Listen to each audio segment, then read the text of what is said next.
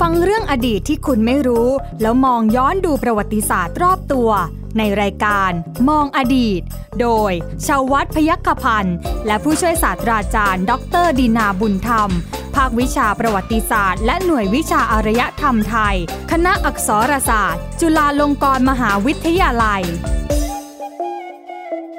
สวัสดีครับคุณผู้ฟังครับต้อนรับคุณผู้ฟังเข้าสู่รายการมองอดีตกับผมใหญ่ชวัฒน์พยัคฆพันธ์ทางไทย PBS Podcast นะคุณผู้ฟังครับ วันนี้ยังเป็นเรื่องของชาวต่างชาติ แต่เป็นเรื่องที่สำคัญกันเลยทีเดียว เพราะว่าเป็นเรื่องที่มีการบทบาทของชาวต่างชาติเนี่ยที่จะใช้ในการแย่งชิงราชสมบัติของราชสำนักไทยขนาดนั้นเลยเหรออาจารย์ ในสมัยอยุธยา นะ นะครับเออ ลืมลืมลืมบอกว่าในสมัยอ ใน ยุ ส ธ มั ยา ยอยุธยา โอ้โหอาจารย์ถ้ามันมีบทบาทขนาดเนี้ยถือว่ามันถือว่าชาวต่างชาติเนี่ยสำคัญมาก ๆ เลยนะอาจารย์ มากเป็น อืม ถือว่าเป็นองค์ประกอบหนึ่งในโครงสร้างของของประวัติศาสตร์ อืม ไทยในสมัยอยุธยา ครับ ได้ทีเดียวเลยล่ะ ครับ ชา อ่ะ วต่างชาติกลุ่มต่างๆเนี่ย ครับผม นะครับ กับอาจารย์ดินานะครับผู้ช่วยศาสตราจารย์ดรดินาบุญธรรมอาจารย์จากภาควิชาประวัติศาสตร์และหน่วยวิชาอารยธรรมไทยคณะอักษรศาสตร์จุฬาลงกรณ์มหาวิทยาลัยครับอา ครั จา บ รย์ สวัสดี ครับ ครับ สวัสดี อ่า ท่านผู้ฟังด้วยนะครับ อาจารย์นะฮะ ครับ ถ้ามันสำคัญขนาดนั้นน่ะ อ่า มันการแย่งชิงราชสมบัติทำไมอาอ่ะผมคงต้องให้อาจารย์เล่าว่าทำไมชาวต่างชาติมันถึงมีบทบาทอย่างมากเลย โอเค ก่อนจะไปดูบทบาทของชาวต่างชาติ ครับ ขออนุญาตขออนุญาตนำเรื่องสักเล็กน้อย อ่าฮะ นะเอ่อการแย่งชิงราชสมบัติใช่ไหมการหรืออะการแย่งชิงราชสมบัติเนี่ยอาจจะเกิดในรูปที่เราเรียกกันว่าสงครามกลางเมืองใช่ไหม อืม หรือ civil war ครับ ก็ได้ ครับ ใช่ไหมเอ่อการแย่งชิงราชสมบัติเนี่ยนะเป็นปรากฏการณ์ที่แน่นอนถ้าพูดว่าการแย่งชิงราชสมบัติน่ะมันต้องมีการยกกำลังเข้าปะทะกัน อืม ใช่ไหมเป็นสงครามกลางเมืองอยู่แล้วล่ะ ครับ นะครับ การแย่งชิงประกาการแย่งชิงราชสมบัตินั้นเป็นปรากฏการณ์สำคัญทางการเมืองภายในใช่ไหม ใช่ฮะ ภายในราชอาณาจักรอยุธยาเนี่ยที่เกิดขึ้นมาตั้งแต่ช่วงอะไรศตวรรษแรกของของกรุงศรีอยุธยาแล้ว ครับ นะครับ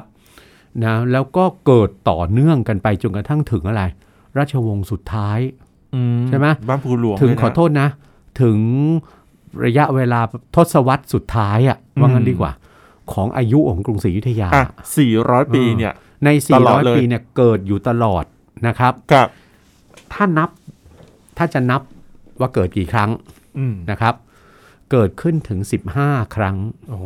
ไม่ นะครับ อยนะ เกิดถึง 15 เกิดขึ้นถึง 15 ครั้งคุณใหญ่ ครับ ในช่วงระยะเวลาตลอดสมัยกรุงศรีอยุธยา อืม เช่นร้อยปีแรก ครับ ร้อยปีแรกเนี่ยบอกเลย เป็นเรื่องการการแย่งชิงอำนาจกันระหว่างสองราชวงศ์ อืม ซึ่งสองราชวงศ์เนี่ยเป็นอะไร เป็นส่วนหนึ่งของของกำเนิดอยุธยา ครับ ราชวงศ์สายละโว คือสายสมเด็จพระรามาธิบดีที่หนึ่งอู่ทอง ครับ ใช่ไหมกับสายสุพรรณภูมิ คือสายของสมเด็จพระบรมราชาธิราชที่หนึ่งขุนหลวงพระง่ว ครับ ใช่ไหมครับ เป็นการชิงชิงดำอ่ะ ไม่ใช่ชิงร้อยชิงล้านนะ ชิงดำกันระหว่างสองราชวงศ์นี้ ครับ นะครับนะแล้วในท้ายที่สุดเราก็ทราบว่า ราชวงศ์ละโว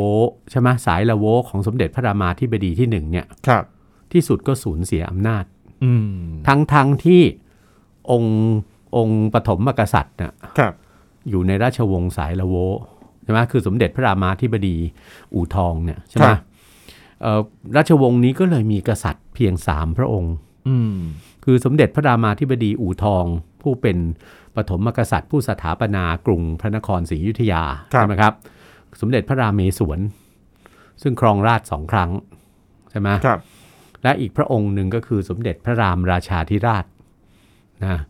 จะเห็นว่าสายนี้ท่านใช้พระนามเป็นรามรามหมดใช่ไหม อืม กับสายสุพรรณภูมิ สายสุพรรณภูมิเนี่ยพระนามท่านออกพระนามเป็นพระบรมราชา อ่า ครั นะ บ นะครับจนกระทั่งในท้ายสุดราชวงศ์สุพรรณภูมิเนี่ยนะครับ ได้อำนาจถาวรในกรุงศรีอยุธยาอยู่นานกว่า 150 ปี อืม จากรัชสมัยสมเด็จพระบรมราชาธิราชที่ 1 ขุนหลวงพระง่ว นะครับ ซึ่งท่านทรงท่านมีศักดิ์เป็นอะไร เป็นพี่เมีย ว่างั้นเถอะ ม เป็นพี่ชายของพระมเหสีของสมเด็จพระเจ้าอู่ทองอะ ครับ สมเด็จพระรามาธิบดีที่หนึ่ง ครับ นะนะครับ อาจจะเป็นแม่สมเด็จพระราเมศวรด้วยนะเป็นเครือญาติกัน ยาวลงมาจนกระทั่งถึงรัชสมัยไหน สมเด็จพระมหินทราธิราชนะครับ สมเด็จพระมหาจักรพรรดิต่างๆ สมเด็จพระชัยพระพระพระรามาธิบดีสมเด็จพระบรมไตรโลกนาถสมเด็จพระรามาธิบดีที่สองสมเด็จพระชัยราชาธิราช สมเด็จพระมหาจักรพรรดิพวกนี้ราชวงศ์สุพรรณภูมิหมด อืม นะอ้อสันนิษฐานเป็นข้อสันนิษฐานของนักประวัติศาสตร์ ครับ อีกพระองค์หนึ่งที่เป็นกษัตริย์ในในราชวงศ์สายละโว หรือสายสมเด็จพระรามาธิบดีอู่ทอง ครับ นะสันนิษฐานกันว่าน่าจะคือน่าจะเป็นขุนวรวงศาธิราช อ่า ซึ่งขั้นอยู่ระหว่างขึ้นมาเถลิงอำนาจขั้นอยู่ระหว่างรัชกาลสมเด็จพระชัยราชาธิราช ครับ สมเด็จพระพระยอดฟ้า ซึ่งเป็นโอรสพระชัยราชา กับรัชกาลสมเด็จพระมหาจักรพรรดิ อืม ใช่ไหมครับ อันนั้นคือช่วงที่ที่ราชวงศ์ละโวนะช่วงชิงอำนาจขึ้นมาได้นะครับ คุณใหญ่เชื่อไหมว่าในในยุคแรกเนี่ยนะการชิงดำระหว่างราชวงศ์เอ่อละโวกับราชวงศ์สุพรรณภูมิเนี่ย ครับ นะครับยังมีบทบาทชาวต่างชาติเข้ามาเกี่ยวข้องเลย อ่าแล้วเขาก็เกี่ยวอะไรล่ะตอนนั้น ราชวงศ์สุพรรณภูมิเนี่ยโดยสมเด็จพระนครินทราธิราช ครับ นะครับ สมเด็จพระนครินทราธิราชเนี่ยเป็นเป็นพระราชบิดาของสมเด็จพระบรมราชาธิราชที่สองเจ้าสามพระยา อืม เป็นปู่ของสมเด็จพระบรมไตรโลกนาถ ครับ สมเด็จพระนครินทราธิราชเนี่ยจะเป็นกษัตริย์ที่สถาปนาความมั่นคง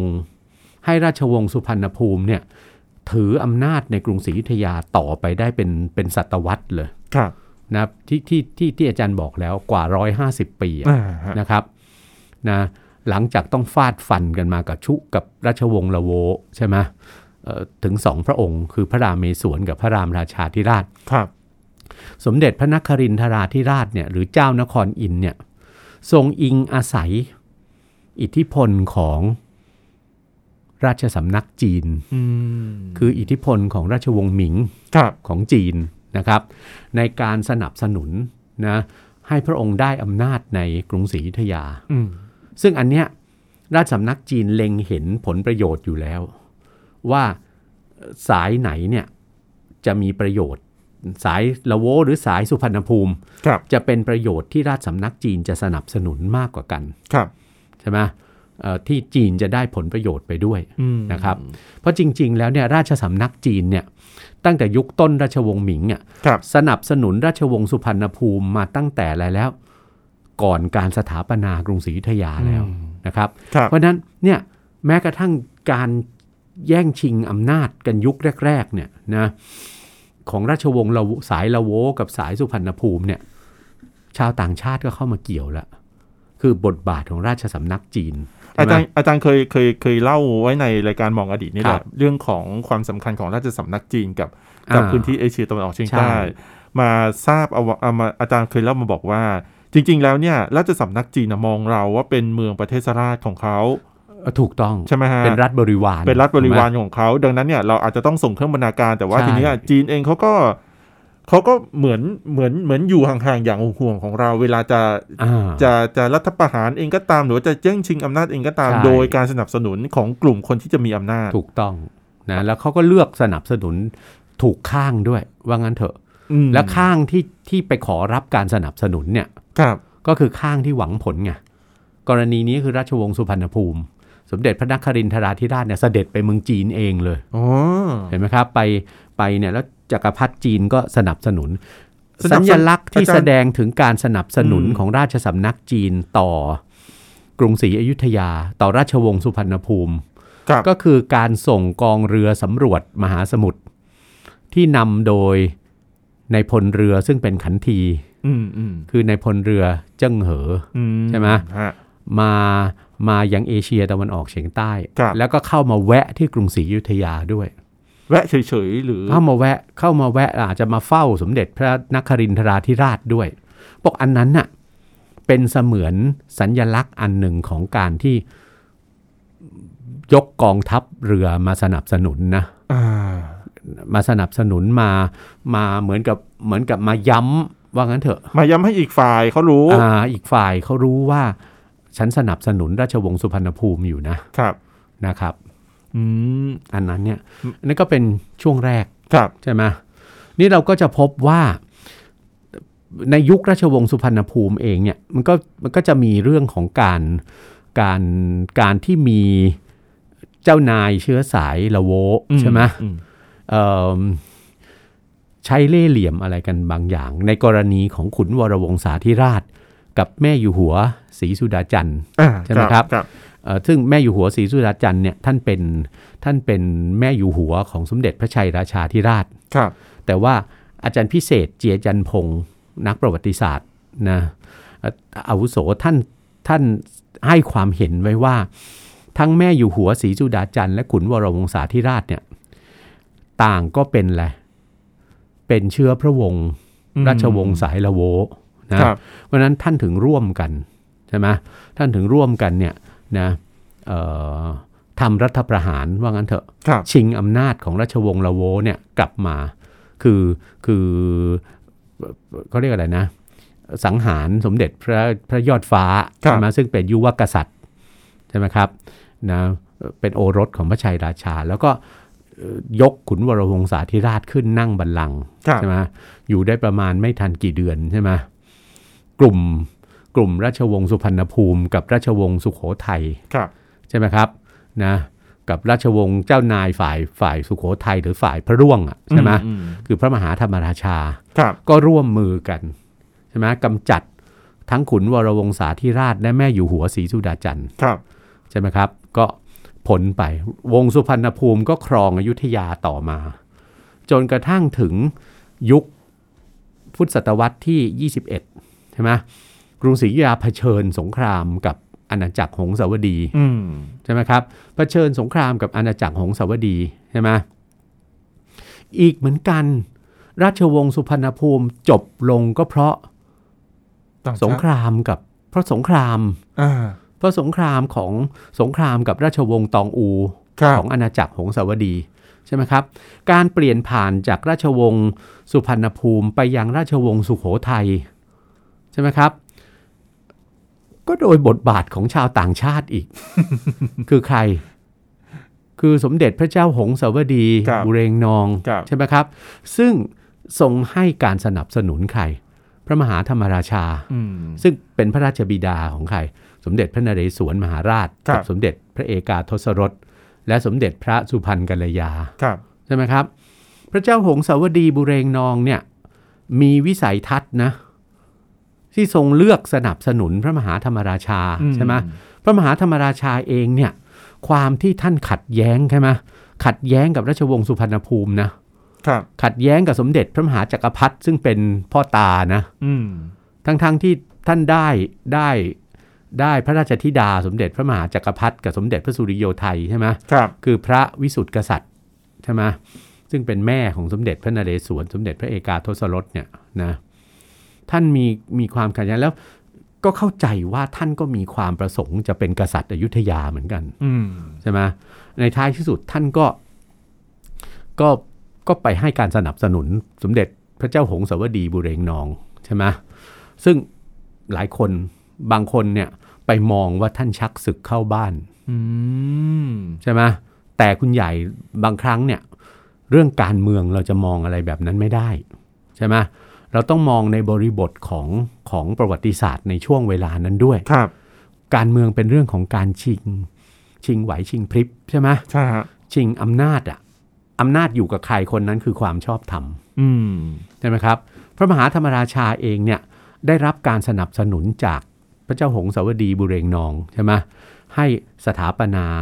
เมื่อเมื่อพระเจ้าบุเรงนองตีกรุงศรีอยุธยาได้แล้ว อืม พระเจ้าบุเรงนองก็เลือกที่จะสนับสนุนให้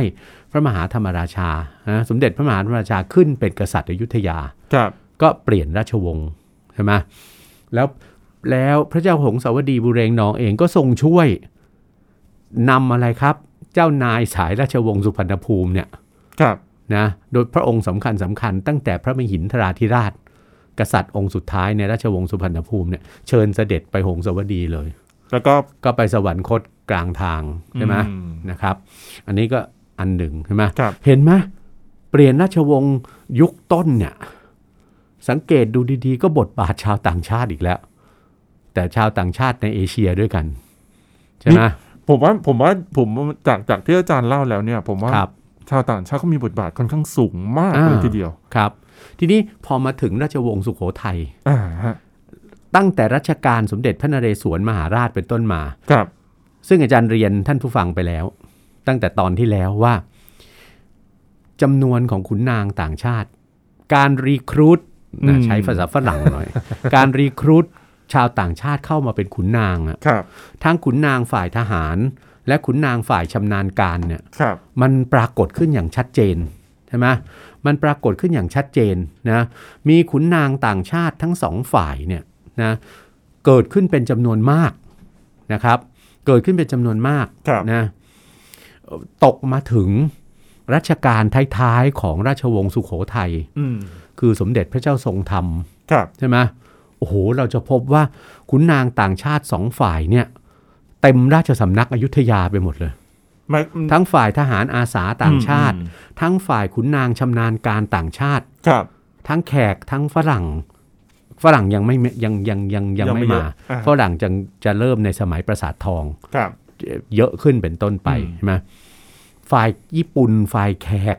ใช่ไหมมากขึ้นใช่ไหมครับ แต่อย่าลืมว่าพระเจ้าแผ่นดินราชวงศ์สุโขทัยเนี่ยที่มีพระปรีชาสามารถใช่ไหมพระปรีชาสามารถที่จะบริหารจัดการบ้านเมืองเนี่ยนะพระองค์สุดท้ายน่าจะคือสมเด็จพระเจ้าทรงธรรม อืม ใช่ไหมครับ คือสมเด็จพระเจ้าทรงธรรม หลังจากนั้นพระราชโอรสอีกสองอีกอีกสามพระองค์นะ หลักฐานทางประวัติศาสตร์ ทั้งหลักฐานไทยและหลักฐานต่างชาติ ต่างระบุเหมือนกันหมดเลยว่า ไร้ความปรีชาสามารถ ทำไมอ่ะ ทั้งพระสมเด็จพระเชษฐาธิราช สมเด็จพระอาทิตยวงศ์พระพันปีศรีสินสามองค์นี้เพราะว่ายังอยู่ในวัยเยาว์ อืม อ่าอายุยังน้อยนะครับ อายุยังน้อย แล้วที่สำคัญที่สุด สมเด็จพระเจ้าทรงธรรมเนี่ยในรัชกาลของพระองค์เนี่ยไว้วางพระไทยข้าราชการ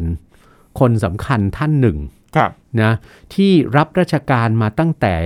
เอ่อบรรดาศักดิ์เป็นจมื่นศรีสรรักษ์ อืม เป็นผู้รับราชการใกล้ชิดติดพระองค์ ครับ นะครับ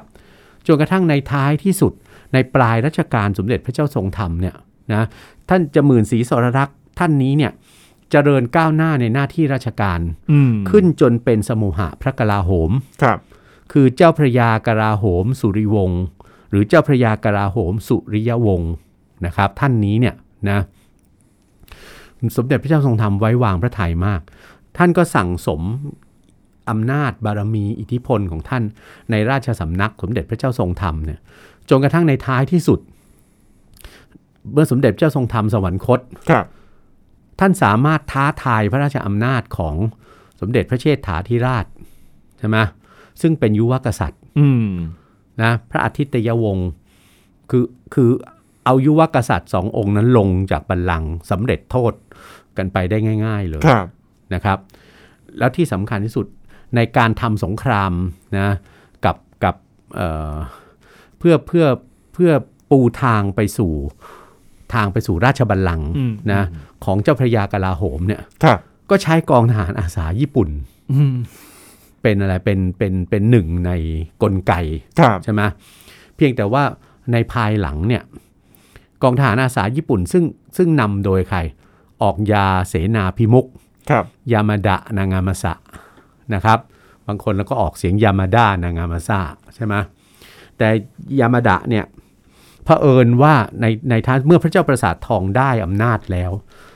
สถาปนาราชวงศ์ใหม่แล้วเห็นไหมปราบดาพิเศษกเป็นราชวงศ์ใหม่ละยามาดะและกองทหารอาสาญี่ปุ่น เริ่มไม่ไว้วางใจพระเจ้าประสาททอง เพราะ คือยามาดะมีความและกองทหารอาสาญี่ปุ่นเนี่ย มีความจงรักภักดีกับราชวงศ์สุขโขทัย อืม กับสมเด็จพระเจ้าทรงธรรมเนี่ยมากพอสมควร ครับ นะครับ แล้วก็ไม่ปรารถนาจะเห็นว่าเจ้าพระยากลาโหมเนี่ยกำจัดพระราชโอรส ม ของพระเจ้าทรงธรรมถึงสององค์ต่อกัน ครับ นี่ไอ้ความความเสื่อมในความความนับถืออะนะเจ้าพระยากาลาโหมเนี่ยมันก็สิ้นสุดลง ในท้ายที่สุดสมเด็จพระเจ้าประสาททองเนี่ยต้องทรงใช้กลไกบางวิธีที่จะย้ายตัวออกยาเสนาพิมุกยามาดะเนี่ยออกจากกรุงศรีอยุธยาไปเลย อืม ให้ไปรับตำแหน่งเจ้าเมืองนครศรีธรรมราช ไปสักไกลเชียว แล้วก็ไปเสียชีวิตที่นั่น ครับ นะครับแล้วก็ไปเสียชีวิตที่นั่น นี่พอเปลี่ยนราชวงศ์มาเป็นราชวงศ์ปราสาททองแล้ว ครับ นะครับ จะเห็นว่าสมเด็จพระเจ้าปราสาททองเองก็ต้องทำทำการต่อสู้แย่งชิงราชสมบัติมาใช่ไหม อื เพียงรัชกาลเดียว สมเด็จพระเจ้าปราสาททองสวรรคตใช่ไหมครับ พระราชโอรสนะของพระองค์ก็แย่งชิงราชสมบัติอีกคือสมเด็จพระนารายณ์มหาราช ครับ ใช่ไหมสมเด็จพระนารายณ์เนี่ยทรงแย่งชิงราชสมบัติต่อไปถึงสองช่วงนะ ยังไงฮะอาจารย์ นะครับเมื่อสมเด็จพระเจ้าประสาททองสวรรคตเนี่ยนะครับเอ่อราชบัลลังก์เนี่ยตกไปสู่พระราชโอรสพระองค์ใหญ่ คือสมเด็จเจ้าฟ้าชัย อืม ใช่ไหมครับนะสมเด็จพระนารายณ์นะเวลานั้นก็เป็นพระนารายณ์ราชกุมารเนี่ยนะก็ทรงสมคบคิดกับพระศรีสุธรรมราชา ครับ ซึ่งเป็นพระเจ้าอา เป็นน้องพระเจ้าประสาททองเนี่ย อืม นะก็ทรงทรงทำสงครามกลางเมืองล้มเจ้าฟ้าชัย สมเด็จเจ้าฟ้าชัย ด้วยการด้วยความช่วยเหลือของกองทหารญี่ปุ่นอีกเหมือนกัน ครับ กองทหารญี่ปุ่นกับกองทหารเปอร์เซีย อืม นะครับ กับขุนนางแขกเนี่ยช่วยพระนารายณ์อีก ครับ แล้วพอพอล้มเจ้าฟ้าชัยได้แล้ว สมเด็จพระนารายณ์ยกพระศรีสุธรรมราชา พระเจ้าอาเนี่ยขึ้นเป็นกษัตริย์ อืม แต่ต่อมาไม่ทันนาน สมเด็จพระศรีสุธรรมราชา กับสมเด็จพระนารายณ์มีเรื่องขัดกัน สมเด็จพระนารายณ์ก็เอาอีกครั้งหนึ่ง ใช่ไหมเอาอีกครั้งหนึ่งนะก็ทรงได้รับความช่วยเหลือจากเนี่ยจากขุนนางแขกเนี่ยเหมือนกันนะเรียกว่าเป็นสงครามกลางเมืองใหญ่โตเลยล่ะนะครับ อืม ยกยกพลกันเข้าไปไปไปฟันประตูพระราชวังอะไรต่างๆนะครับ ก็ก็ส่งกำจัดสมเด็จพระศรีสุธรรมราชาพ้นทางไป ด้วยความช่วยเหลือของขุนนางต่างชาติอีกเหมือนกัน ครับ นะครับ เพราะฉะนั้นสมเด็จพระนารายณ์ก็ขึ้นครองราชย์เป็นเวลาประมาณ 31 ปีใช่ไหมในรัชสมัยนะครับ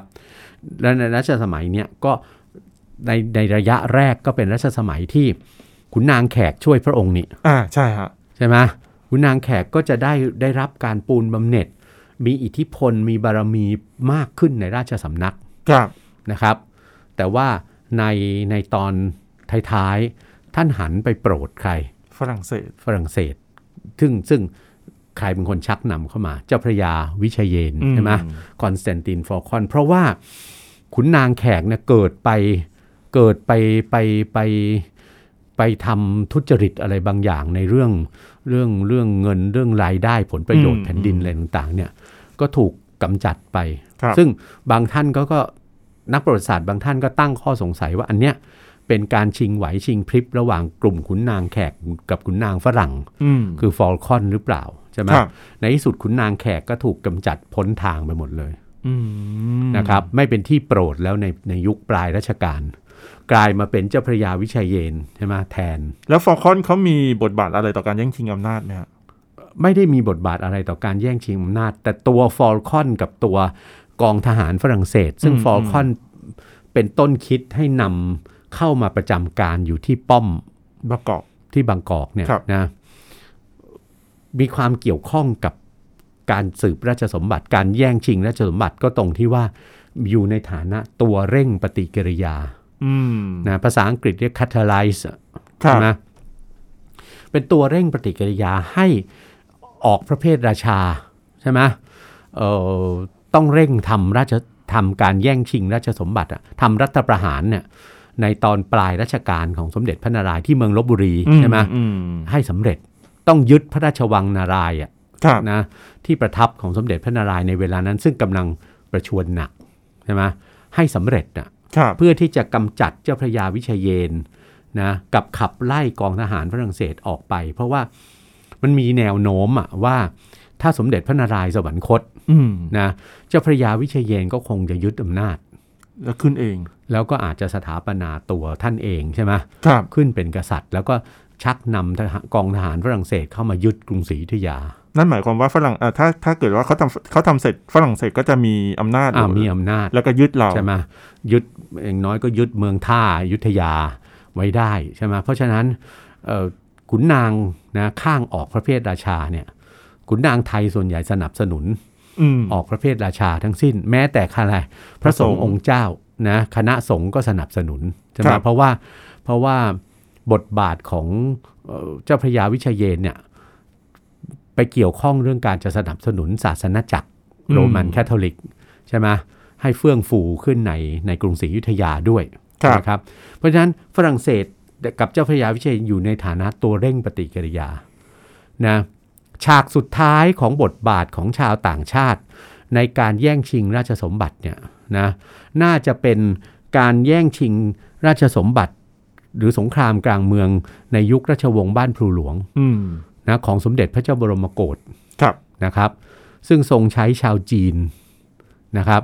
ทรงใช้ใช้ชาวจีนเป็นเป็นอะไรนะเอ่อเป็นกลจักรสำคัญ ครับ อยู่ในกองกำลังที่ที่ทรงทำสงครามกับพระราชโอรสของสมเด็จพระเจ้าท้ายสระ อืม เนี่ย ตรงเนี้ยก็จะเห็นเห็นไหมว่าที่พูดมาจนถึงตรงนี้ใช่ไหมการแย่งชิงและสมบัติแม้จะไม่ได้พูดครบทั้ง 15 ครั้ง ครับ แต่เราก็จะเห็นว่าหลายครั้งมีบทบาทของชาวต่างชาติ ใช่ไหม อื ทั้งชาวต่างชาติในเอเชียและชาวต่างชาติที่เป็น ยุโรป ฝรั่ง ครับ เป็นแขกเป็นฝรั่งเข้ามา ครับ นะครับ ก็เป็นสีสันอันหนึ่งของการเมืองอยุธยา ครับผม นะครับ เอาละวันนี้หมดเวลาแล้วนะฮะขอบคุณสำหรับการติดตามนะครับ พบกันใหม่ในครั้งหน้า ผมใหญ่ชวัฒน์พยกพันธ์และผู้ช่วยศาสตราจารย์ดรดินาบุญธรรมลาคุณผู้ฟังไปก่อนครับ สวัสดีครับ สวัสดีครับ ติดตามรายการได้ที่ www.thaipbspodcast.com แอปพลิเคชัน Thai PBS Podcast หรือฟังผ่านแอปพลิเคชัน Podcast ของ iOS Google Podcast Android Podbean SoundCloud และ Spotify ติดตามความเคลื่อนไหวของรายการและแสดงความคิดเห็น โดยกดถูกใจที่ facebook.com/thaipbspodcast